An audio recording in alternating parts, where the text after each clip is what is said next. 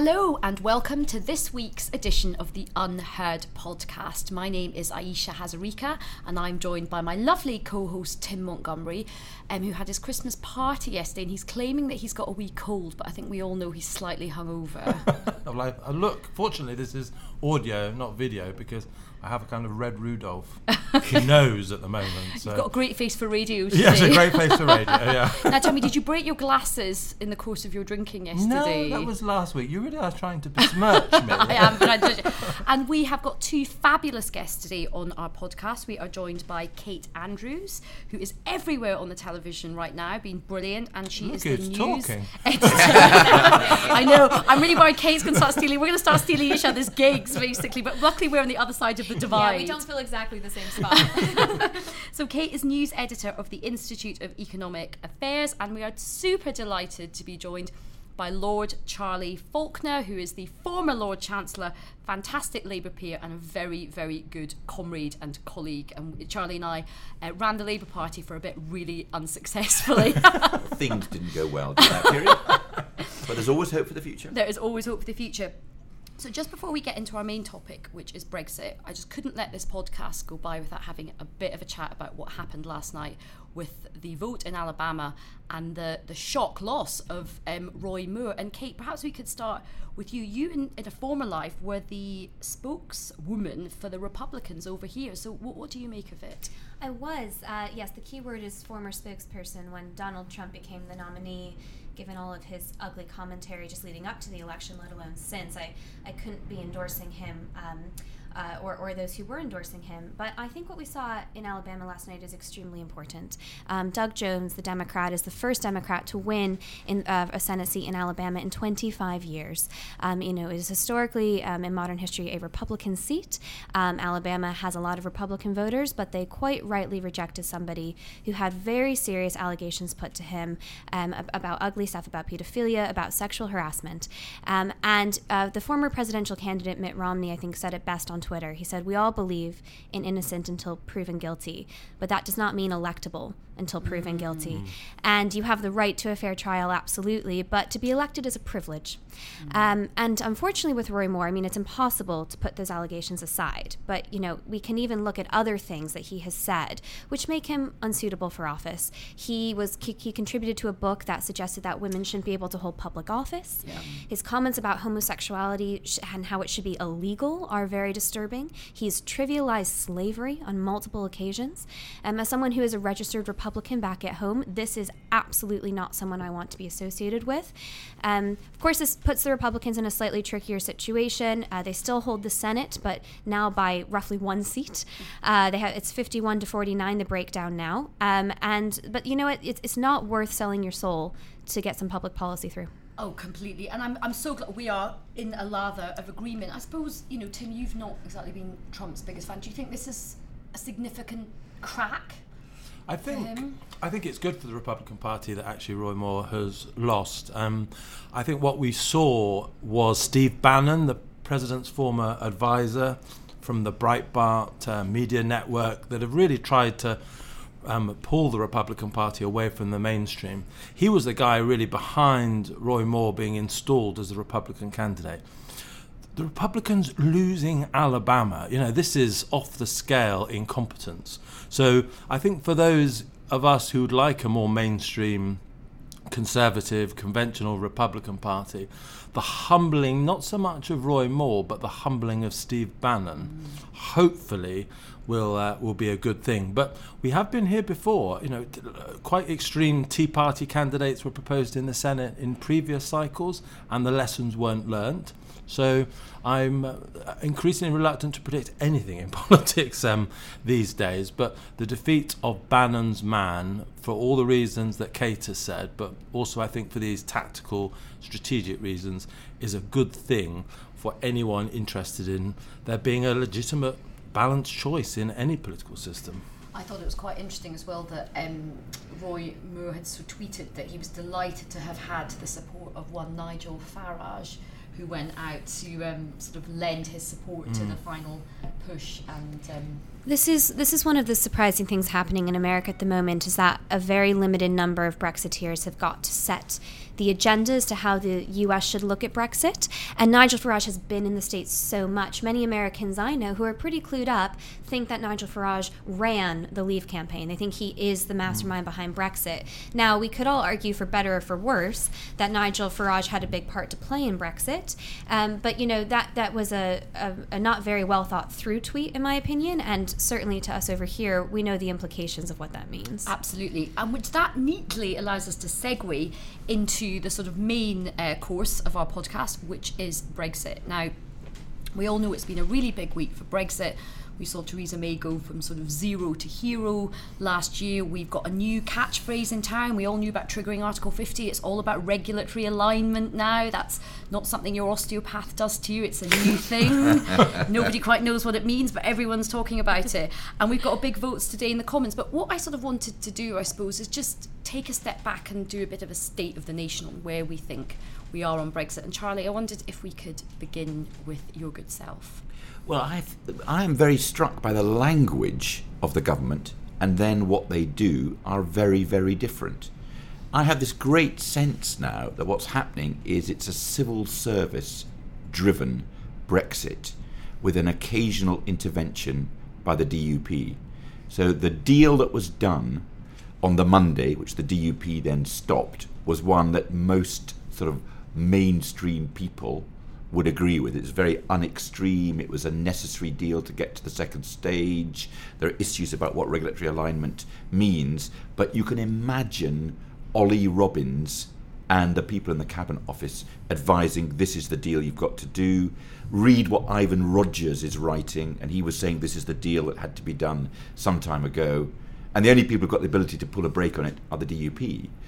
That is why if you want the politicians involved, the vote that's going on later in the day, and we don't know what the result will be, which brings the Commons in more to the detailed terms, is quite significant. Because if you don't bring the Commons in, you've got this odd alliance between Mrs. May, who doesn't seem to involve most of her MPs or most of her government, and Arlene Foster determining what happens, with probably the decisive vo- voice on the detailed terms being Ollie Robbins and Jeremy Heywood. So I think language of the politicians and what's happening has got miles apart. And Tim, as somebody who was on the other side, I mean, Charlie was. Um, The winning side, yeah. uh, yes, the, the winning side. And, and, and to the victors, the spoils, because it's going so well. Yeah. It is. But do, do, I mean, do you agree with Charlie? Would you have been sort of happy with the agreement that had been put forward before Arlene Foster wasn't happy with it? No, I think Arlene Foster saved um, the chance of having a real Brexit. Really, I think um, I think Charlie's analysis is absolutely right. I think the civil servants are playing a huge role in these um, negotiations, and I think you know the civil service culture for decades has been involvement in the European Union. And I think, in any stealthy way that they can, they are trying to ensure that whatever continuing arrangement we have with the European Union is, is more about continu- continuity. Um, my, um, I, I issued a tweet. Um, And I issued a tweet. well, I have in my hand Exactly. a tweet. That sounded Shall we stand up? I'm so grandiose, aren't I? Yeah. I, I'm, Made an announcement. oh dear. Get some dear. bugles, Oh dear. I'm not, never not going to be forgiven this, but um, I made a tweet or whatever. I tweeted um, quite a strong criticism of the deal on Friday, and had a few calls subsequently from number 10 Downing Street trying Ooh, to persuade me did they say? that actually I was um, wrong. But interestingly, the nearly the whole argument that they made wasn't really on the fundamentals of the deal. wasn't saying this is why you're wrong to believe that it is a capitulation. It was, do you realise what would have happened if we hadn't got the deal? Yeah.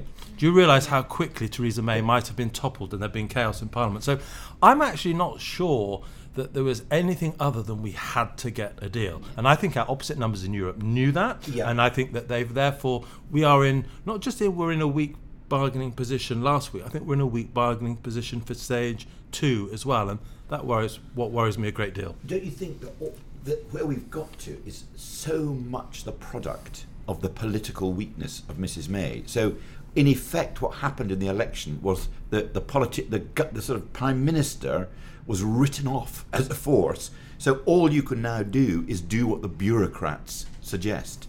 Because she hasn't got the power to overcome anybody, so there's constantly a vacuum within government. And I think the other thing which is hard is no matter what the rights and wrongs. By the, and the other thing we forget is it's not a deal. It's a graph. It's a draft sort of agreement and sort of. A gentleman's agreement, No, apparently, no, which no, is no, very. no, no, no, no. no, I the think- I think- Irish sort of situation hasn't yet been fully I, I, resolved. don't- I don't think you're right when you say it's not a deal. And- And and Barnier said it yesterday. We've closed on these issues. Yes, they've got to be turned into legal language, but a political deal has been struck on the three things, namely s- uh, citizens' rights, uh, budget, and Irish border. That's done. There may be issues about precisely what it means, for example, regulatory alignment. Big issues of precisely what it means. Well, I, I'm not sure. I mean, actually, I So, think. Kate, yeah, Kate, what's what's your take on it? Well, I'm gonna. Uh, this is not something I, I do very often. Certainly not during her time in the Home Office. But I'm going to give a slightly more defensive um, uh, look at, at, at Mrs. May here. So much of what's happened in the past week has truly been about politics. I mean, as you point out, Ayesha, this was the deal to start discussing the deal. Uh, you know, we, we are not into those nitty gritty conversations yet, and she had to play a very uh, difficult political game, trying to please the softer Brexiteers, the harder Brexiteers within her own party, trying to please the DUP in Northern Ireland, uh, and trying to work with the EU. And I think we have seen some obvious compromises from the EU. I mean, we were expecting the divorce bill to be around 40 or 50 billion pounds or euros, depending on what estimation you take. It looks actually to be quite a bit lower than that. Uh, at the moment. At the moment, I it think does. it's uh, easily could go a I mean, lot I wouldn't- I higher as wouldn't the rate- I- don't talk about the money well, without- I, I, I think Yeah. it could too, but what is Anybody can say what the money is. But I think, as David Davis pointed out on the Marr program on Sunday, um, and as Ayesha's pointed out, this could fall apart. Now, only the very, very hard Brexiteers want it to, but they are clearly negotiating. It's it's it's being fudged. Compromises are being made. Anybody who thought that this was going to be a clean process was fooling themselves. Of course, it's going to be fudged, and compromises are going to be made.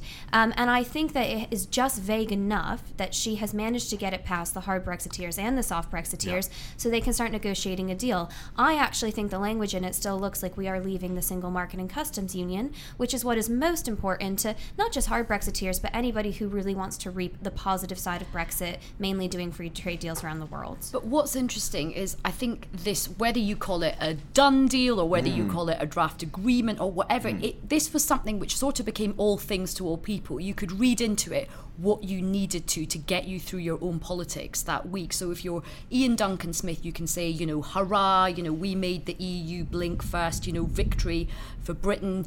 If you're on our side of the argument, Charlie, you can say, well, actually, this possibly leaves the door open for the customs union and the single market if we can't solve the Irish problem and we may not be able to solve the Irish problem. It kind of, I thought what was interesting about it, it became a kind of political mirror for everybody. But that's why it's so politically clever. You, mu- I mean, we can very easily criticize this from a policy perspective, saying we this is still extremely vague. But she has gotten us onto a point where we can start negotiating what a free trade deal might look like with the EU. We can talk about other solutions. The Irish border question is still very much up in the air. But frankly, this can never be solved until we know what our relationship with the EU is going to look like. So politically, I think it makes sense. One- One thing, I don't know whether people around the table agree uh, with me about this. I don't think it just was the British actually that looked like they wanted a deal. I thought the Europeans really wanted a deal as well. I thought it was interesting the way they were trying to almost back Theresa May up because we did have that, particularly for American or other listeners who weren't following the detail. It almost did look like, look like it was collapsing on the Monday when the DUP in Northern Ireland vetoed the arrangement that was drafted. And she does seem to have been pulled away from a lunch with senior European officials and basically having to make a crisis call to Northern Ireland. We haven't heard much about that. We haven't heard the normal uh, Juncker, Barnier trying to embarrass the Prime Minister. They worked very hard to solidify her during that week. And so I think the argument that was around that actually Europe was not just going to uh, make, strike a hard deal but a punitive deal might be incorrect about the next stage. It might be that actually, although phase two won't be easy, I'm more optimistic that a deal will be done now. I don't know whether you agree with that, I Charlie. I completely agree with all of those Yeah. things, and I particularly agree with what last week showed about the relationship between us and the European Commission. They were horrified, obviously, by the prospect of there being no deal. They talked Mrs. May up throughout the week. I feel that that is very demonstrable or demonstrating of the fact that Mrs. May is a sort of cipher. She is brought over to sign the deal. The bureaucrats have done the deal. Oh my God, the bloody DUP have said we're not happy with it. She, the, the, the, as it were, the El Cid figure, Mrs. May is then transported back to the UK, placed back in number 10. We try and fix it. Actually, the fix done to satisfy the DUP was pretty cosmetic because they, u- they deleted the word regulatory and kept in the word full alignment. And then poor Mrs. May, that photograph of her climbing up the ladder at 4.30 in the morning taken back out of her cupboard, sent back to. to uh, there's no discussion in which Mrs. May is involved. I don't think She signs on the dotted line. The, the man carrying a red box can't even be bothered to put a tie on. They can't even find a proper sort of ladder to get up on the plane. It's terrible. But you know something? I think in a way the that those the the the dramatic optic of the late night, you know, Mm. Yeah. I think that's kind of worked for her. And I think they're the best. I mean, look, they beat the photocalls of her by herself, you know, looking all lonely, my you know. goodness, With a yeah. I mean, she yeah. was sort of by herself, but she was by herself with purpose. She was getting on Yeah. the plane. It was like the West Wing. And you know, Charlie and I have done a lot of late night negotiating on various issues, and that's often where the deals get done, isn't it? It's that eleventh hour. And I thought the picture of her working on the plane again by herself, but that was a good optic for her. Oh, and if perfect. I'm her press team, I'm going to say, look. Double down now on being the woman who's just going to work very hard and very dutifully. One might say strong for- and stable. Oh my goodness!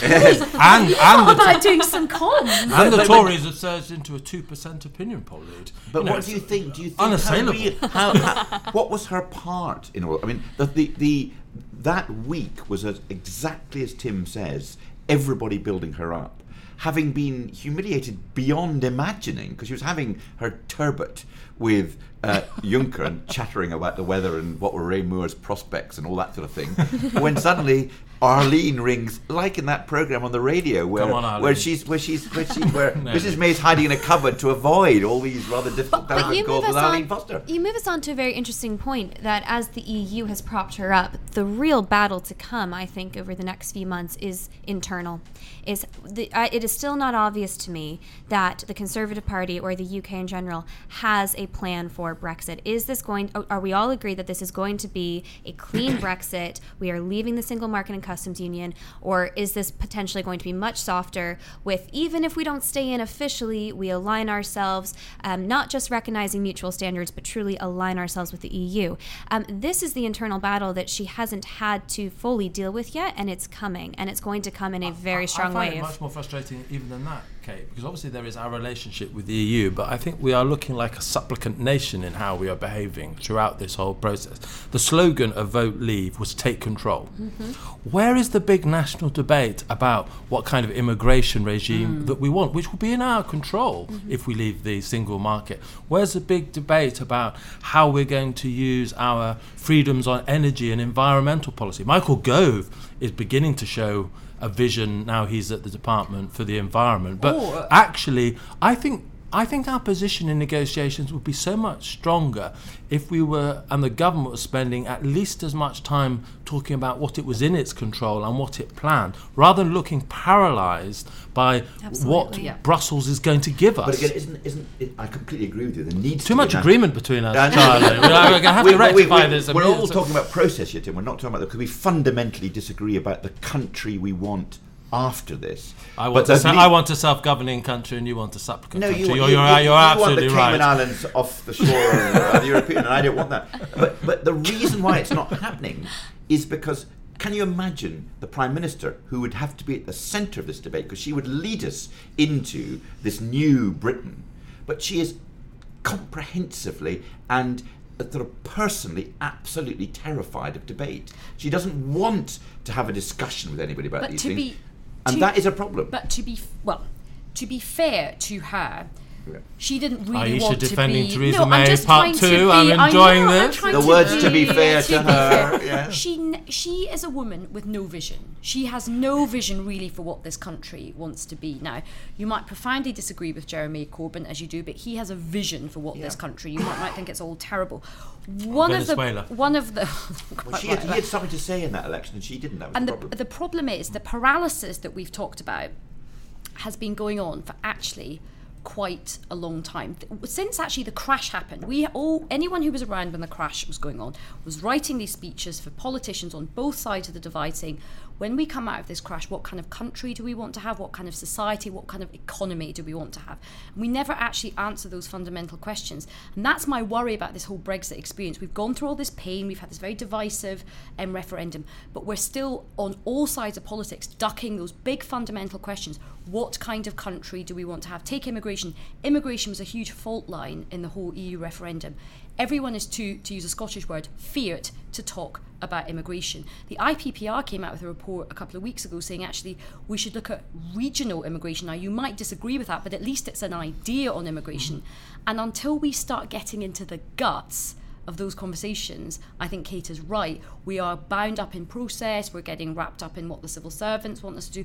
No one's getting to the meat and, and the drink of it. politics of it. I mean, so much about this is, is a political game. It's a political show, um, and that can be entertaining, but it's not necessarily helpful. I, I completely uh, uh, agree with all of you that we are not addressing the real issues that are going to affect the UK in just a few years' time. And let's not forget that you know over ninety percent of the domestic policy issues facing the UK now could be solved in Westminster tomorrow. Housing, cost of living, these are not things that are put upon us by the EU. A lot of that is getting thrown under the bus for a game of politics. Hmm. And I think that's very hurtful for, for people on a day to day basis who are working hard and, you know, still can't afford their rent. Mm. why is it? That, why is Brexit sucking up all that political energy and all that media Well, I guess it, attention? I mean, in, in some ways, I do understand it. it. It has to. It is the issue of our time. It's going to be the issue of our time for decades. But we need our politicians to hunker down a bit more and give some attention to these Well, I other wonder if issues it as is. I, mean, well. I was very struck by the, the, the Mrs. May came back from Brussels, or was allowed back out of a box, put it in the, on the airplane. I thought she was Um, in a cupboard. Now she's uh, in a box. oh, sorry, All it's in a cupboard. devices That's- that you're At least she's her not in charge. anyone's freezer.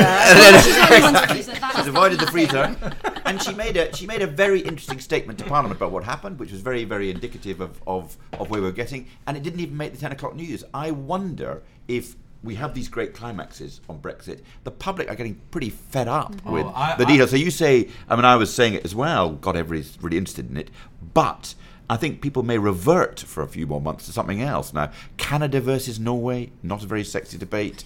Damien Green, will he survive or not? Much more interesting as far as the political world is concerned. Look, I, I think uh, it's not just the public are not interested. I I don't know whether this is true, but it's true of my mum and other people. Is I think they take a longer term perspective on all of this Yeah. than a lot of us. I think we're obsessed with the ups and downs of the negotiations and the speculation. I think the public have generally got a rounded view that actually this is going to be a bumpy few years and that the British economy will be a bit weaker because of lots of uncertainty around. But I think most of them, and I think this is, you know, only I think 19% of people want to reverse mm-hmm. Brexit, despite the whole idea that we're a 50-50 nation. There was most pullout. most want to actually see this through now, and I think ultimately they think in a few years' time. It may not be transformational, but it's worth sticking at this project. And so, I think the way the I I I, chan- I just randomly chose a Brexit podcast from a few weeks ago and listened to it. It's completely irrelevant now. And I think you could say that of so much of the newspaper coverage for weeks and weeks and weeks. It's all been rubbish and it hasn't been focused on other things like the social justice agenda that Theresa May should be pursuing Yeah. but isn't pursuing. And I don't ag- agree can be blamed on Brexit. There are plenty of things you can do on housing and tax That's that could Kate's just be done by the Exactly. stroke of you know stroke of a pen. Well, I'm, I'm, I'm glad we agree, and I think more um, onus should be on politicians, and we should be pushing back on them a bit more to be addressing these things because there there is this Brexit black hole that we're all getting sucked into, and there, as you point out, Tim, a very easy excuse is saying, "Oh, but you know, it depends on which whichever side of the aisle you're on. It's either because of Brexit or despite Brexit." But it's so easy to tag that on to things that we could actually solve here But today. th- no leader is emerging. Indeed, in the Tory party, Theresa May is kept in order to deal with Brexit. So we can't find new leadership for the country within the Tory party until Brexit is resolved. And you have a, a leader, and you know this is. Mrs. May is a, is a quite discredited figure in the eyes of the public because of her misjudgment about the election. They feel that she's been, as it were, repudiated, but is kept on to sort of wind up this Although particular you deal. look at her personal ratings, Charlie, they're remarkably stable actually. Um, you know, she's you know 45, I She- think, you she- know, is, is she not, percent is approval. she You know, it's perceived by bad. the public to be somebody who was, as it were, rejected by the electorate? I know she didn't lose the election, but, But- it was a, it was a reversal which she Look, was it's, look, very it's, unlikely to it's recover not from. a good position, but the thing that I find most remarkable, if you look at British opinion polls, is that Tories are still at 40, 40% mm, Sure. Again and they've- again and They've again. had a small uprise, but I think, seeing as I've been the sort of defender of Theresa May on this podcast, I think we also do have to get real. I think people do not look at her and see a you know strong leader. I went to the premiere of the Winston Churchill film, The Ooh. Darkest Hour, which is absolutely superb, and you know they're not look they weren't coming out of the cinema going, oh thank goodness we've got Theresa May as our sort of Churchillian figure in these difficult which febrile we, did times. think, which we did think a year before. I mean, she looked like the right person I know, immediately well, after life, the life referendum. comes at you fast. I don't know. I mean, again, I, I, I- I take a very liberal stance on immigration. Um, I the, the view of Brexit that I, I hope we can pursue is a very global, open-minded one. Um, so I was very critical of Theresa May during her time in the Home Office. But it, so you know, I've, I've always been a bit biased against her. But it's always struck me, um, and it certainly did during the American election, that there were real similarities between her and Hillary Clinton, in the sense that these were very accomplished women who ticked all the right boxes and, and had had some real success. But in both cases, nobody knew why they wanted the job. Yeah. It just wasn't articulated very well. Whereas, you know, love him or hate him on both sides, Jeremy Corbyn and Donald Trump were very clear about why they wanted the job, um, for some nice reasons and for some ugly reasons. Uh, but I, I really thought when Hillary Clinton lost the election and then when Theresa May lost her majority, I thought to myself, neither of them articulated to the public very well what they wanted besides power. Well, she, I thought in this, she made a speech in Birmingham just before the leadership election collapsed. Then she made a speech a few days later on the steps of Downing Street, which appeared to be a huge opening mm. to a new sort of politics. And my sense during the beginning of the general election campaign in 2017 was she might be making a huge raid behind enemy lines and shaving off huge amounts, particularly of white working class votes throughout the country. And then it collapsed because it, her campaign looked like she was just another old Tory when it came to dementia tax, etc. But well, she and they said didn't the have right a single thing. figure, and they, they didn't have anything costed in their manifesto. The Conservative Party didn't have this, so it looked incredibly weak. I think. But, she, but but the speech she made in Birmingham, which which owed a lot to many of the things Ed Miliband had been saying when he led the opposition, was a very significant shift in position for the Tory it was party, and then it got a abandoned. one nation yeah, speech. but more know, than one nation. It was much more about. It was to the uh, left. It was to the left, exactly right. Uh, Kate's absolutely right. And then what happened to that? Well- was, it, was it just unreal? Was it words that somebody had written for her, which she in no sense had absorbed or represented a vision that she had? But I think this goes to my point is that the public picked up on exactly what you're saying. What did happen to that? What does Theresa May really believe? Here she is rejecting free markets, and then all of a sudden, when she loses her majority, she's embracing them in rhetoric, but not necessarily in policy, and it's Mm. very, very wishy washy. In some ways, she's lucky that Brexit is happening because that is absolutely what's keeping her in this role. I, I completely agree with Kate. I think it's the authenticity, isn't it? Mm-hmm. Like it, you, you can. The public are not stupid. They can sniff and they can, mm. they can feel it in their bones what somebody is really about. Mm. And actually, what should Theresa May should use is Brexit to give her definition. Mm. She should be the prime minister who is probably going to go after Brexit gets sorted, but she sort of sends a message to the public saying, "Look." I don't want to be here. You don't really want me to be here. Nobody really wants to be here. I'm going to do the right thing by the country mm. in terms of the long term prospects of the country, and that will be my sort of public Yeah. duty. And I think that would serve her. Can you write that speech well. for her? Yes, I feel Yeah. a speech coming on. listen, we are going to wrap up, but I just want to do a quick round before we wrap up. And I just want to ask each of our guests today do you think we're going to have a hard Brexit or a soft Brexit in the end? Kate, I'm going to start with you. I think we will leave the single market and customs union purely because if we don't, that certainly will be Theresa May's um, downfall. What, where will we be on immigration? Well, I'm very concerned about this. Um, like I said, I, I am very hopeful for a more liberal immigration policy. Immigrants are do a world of good um, when they come for economic or social reasons. Uh, I don't know where we're going to be on it, though. I do fear that any government will c- be committed to reducing the cap. Okay, Charlie. soft Brexit. I don't know whether it will actually involve technically staying within the single market or the customs union, but Kate put it very accurately earlier on the broadcast. I think I think we will essentially align our regulations one way or the other with the European Union because as Mrs. May said, any sort of Canada type free trade agreement ultimately involves goods being checked at the border, and that slows everything down. And we need our services there, and everybody will ultimately accept that. On immigration, I think we will get, we'll surround ourselves with emergency brakes and ability to stop it unilaterally, the ability to say no in certain circumstances, but ultimately there'll be a very open border with Europe. Tim. What are these hard, soft Brexit terms you're talking about? What- Ayesha? what do do you, you- do you what do mean you a think? Tim, real? you've been asleep for the last two. Do you mean a real Yes. Brexit or a not quite Un- a or, threadbare? or a surreal Brexit. I think we will get quite close to a real full Brexit because I think Theresa May does understand why people voted for Brexit, and that was that the mean? control of immigration. And I think that for, therefore means we have to leave the single market. I don't think though Kate should be worried about what that actually means. I think people want control, they do, but they also want immigration. If you look I at coun- hope you're right, Tim. if you I look at you're right. countries like New Zealand and Australia, they have immigration running at twice the level per capita that we do, but they have the control. They can turn the tap off. And I think we will continue to get, and if you look at precise opinion polls of the British people, they want the people for the hospitals, the NHS, they want the skilled workers for the city or for rural um, industries. But what they don't like is the idea that anyone from any part of Europe can come in at any time with consequences for housing and infrastructure. And so I don't think you should fear what control of immigration means. Excellent. Well, thank you all to our guests. This has been the UnHerd podcast. Thank you very much for listening. Please do go to the UnHerd website. There's lots of great content, great articles, and more podcasts and uh, video content as well. Thank you very much for listening, and we will see you next week.